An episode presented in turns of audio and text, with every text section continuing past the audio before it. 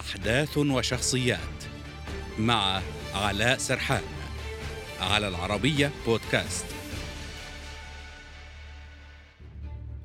خطة يابانية لاقت ترحيبا أمريكيا وترفضها الصين وكوريا الجنوبية. تصريف المياه المشعة من محطة فوكوشيما إلى المحيط الهادي لماذا هذه الاعتراضات بعد حصول طوكيو على الضوء الأخضر من وكالة الطاقة الذرية؟ وهل تصل الأزمة إلى أروقة المحاكم الدولية؟ قررت اليابان تصريف أكثر من مليون طن من مياه مفاعل فوكوشيما النووي إلى المحيط الهادي أي ما يعادل حوالي 500 حوض سباحة أولمبي لتنهي سجالا دام لأكثر من سبع سنوات. وبالرغم من أن المياه سيتم معالجتها والعملية نالت موافقة الوكالة الدولية للطاقة الذرية واعتبرتها مشابهة لعمليات أخرى في منشآت نووية حول العالم إلا أنها لاقت اعتراضا من الصيادين المحليين ومن الجارتين الصين وكوريا الجنوبية التي تبحث عرض قرار طوكيو على محكمة دولية. أما روسيا فطالبت طوكيو بتوضيحات والتعامل بمسؤولية لكن ما هي هذه المياه المشعة المعالجة؟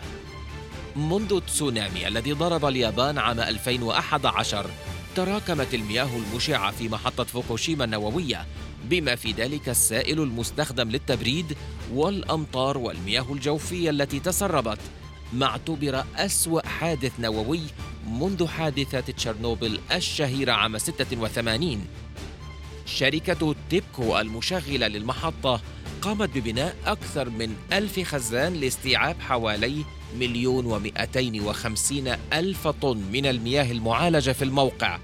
لكن لا تزال المحطة تنتج حوالي 140 طنا من مياه الصرف الصحي النووية يومياً. وتشير التقديرات إلى أنه بحلول عام 2022 ستصل قدرة المحطة التخزينية إلى الحد الأقصى.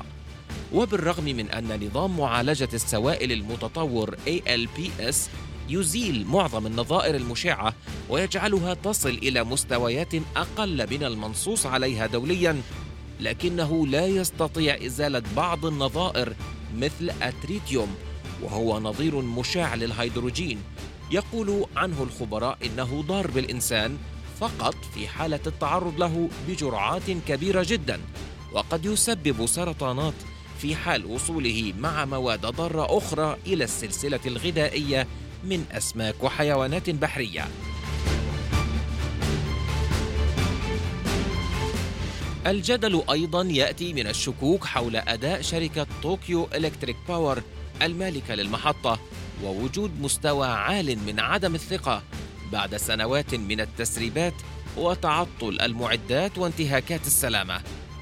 وفيما اعتبر علماء أن الزئبق الموجود في مياه البحر أصلا أكثر خطرا من أي مواد مشعة قادمة من فوكوشيما إلا أن آخرين اعتبروا للقضية جوانب سياسية بعيدة تماما عن البيئة والصحة. فيرى مراقبون أن دعم عملية صرف مياه فوكوشيما جاء من الولايات المتحدة حليفة طوكيو بينما يأتي الرفض من الصين وكوريا الجنوبية حيث تربطهما علاقات متوترة مع اليابان.